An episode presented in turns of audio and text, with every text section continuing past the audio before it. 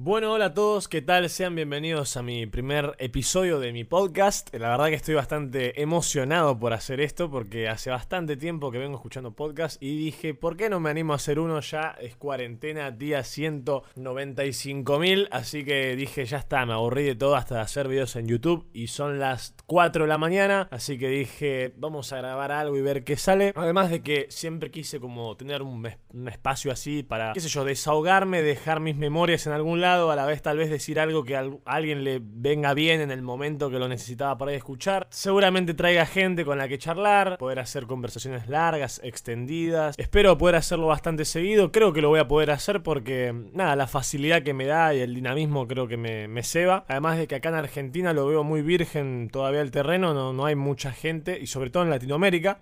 Así que, ¿por qué no arrancar a hacer algo así y ver hasta dónde llegamos? Creo que va a empezar a desarrollarse una ola de creadores por lo menos en este campo digital, y quiero estar ahí diciendo, ¿qué pasa, caché? Por ejemplo, en la, en la, entrevista que hice con Julio Leiva me dijeron muchos que les flashó esa manera mía de hablar. Dijeron que les flashó escucharme así hablar de, tantas cosas, de mi, de mi, mundo personal y de mi mundo interior. Me estuvo pasando mucho también de que me siento alejado a veces de la gente y digo, ¿cómo puedo mantener mi creatividad, mi, mi no sé, mi cercanía con los demás si cada vez estoy más lejos?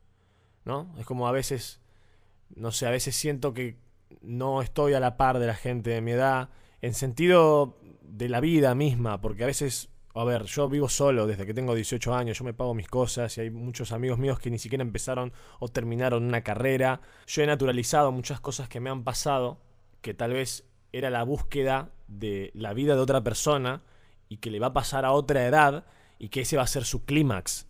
Entonces hay como una lejanía a veces que siento con el otro, que me es difícil de volver a no sé, ser ese chico que era en el secundario, ¿no?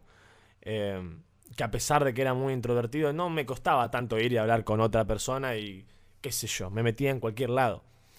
Pero hoy por hoy a veces siempre tengo esto de, y este este no sé cuánto quiere, este no sé qué me va a hacer. Me pasa mucho también de que tengo una especie de ansiedad por lo que voy a decir. Tengo a veces como que no sé, que voy a subir un video y me van a putear todos.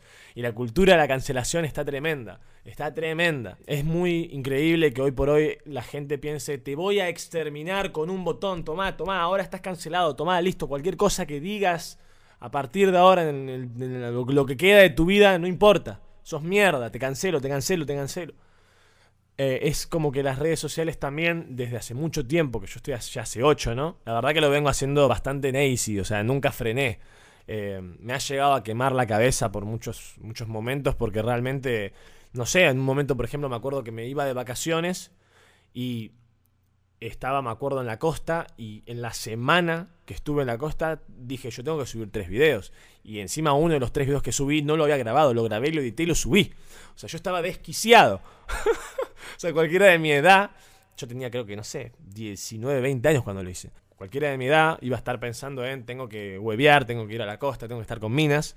Y yo siempre estaba en no sé, estaba puesto para lo mío. Entonces esto obviamente me llevó a un momento en el que ahora digo, che, y ahora de que cumplí un montón de cosas y que pude hacer un montón de cosas, ¿qué carajo me queda? O sea, realmente, ¿qué puedo hacer? Y empiezo a ver, bueno, que salen nuevas personas, que, hay gente que empieza a hacer contenido que no entiendo eh, y que por ahí incluso no me gusta, pero hay un público masivo para el que tienen.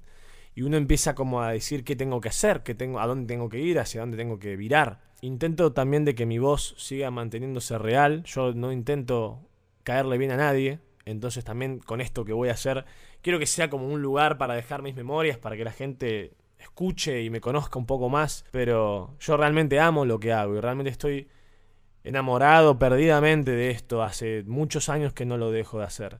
Y no sé a dónde carajo me lleva y no me importa, porque a mí lo que me importa es ir y que la gente también pueda, no sé, sentir un poco más mi voz, no ver solamente a ese chico que hace videos en YouTube, que tal vez a veces es medio pajero, que a veces es medio boludo, que se equivoca, que hace giladas, que obviamente también es un mal educado de vez en cuando. Yo no soy perfecto y cuando haga estos podcasts, yo quiero que la gente se dé cuenta también de que está escuchando a un chabón que es de verdad.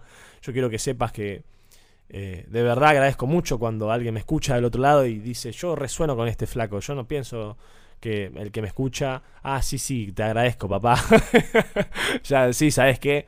¿Sabes qué? Sí, sí, gracias. Dale, dale, like, dale like. a mí posta me, me impacta cuando conozco gente que sabe lo que hago y que me conoce posta. Entonces también espero que esto a mucha gente le venga bien.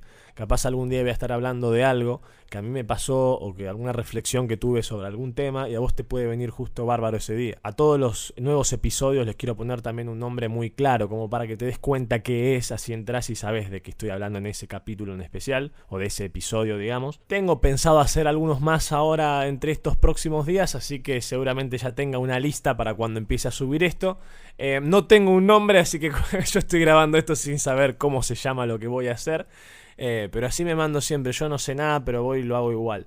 A mí no me importa saber nunca eh, si me va a salir bien o mal. Yo no soy, por ejemplo, actor, pero tengo dos obras de teatro. Yo no soy escritor, pero escribí dos libros y les fue muy bien.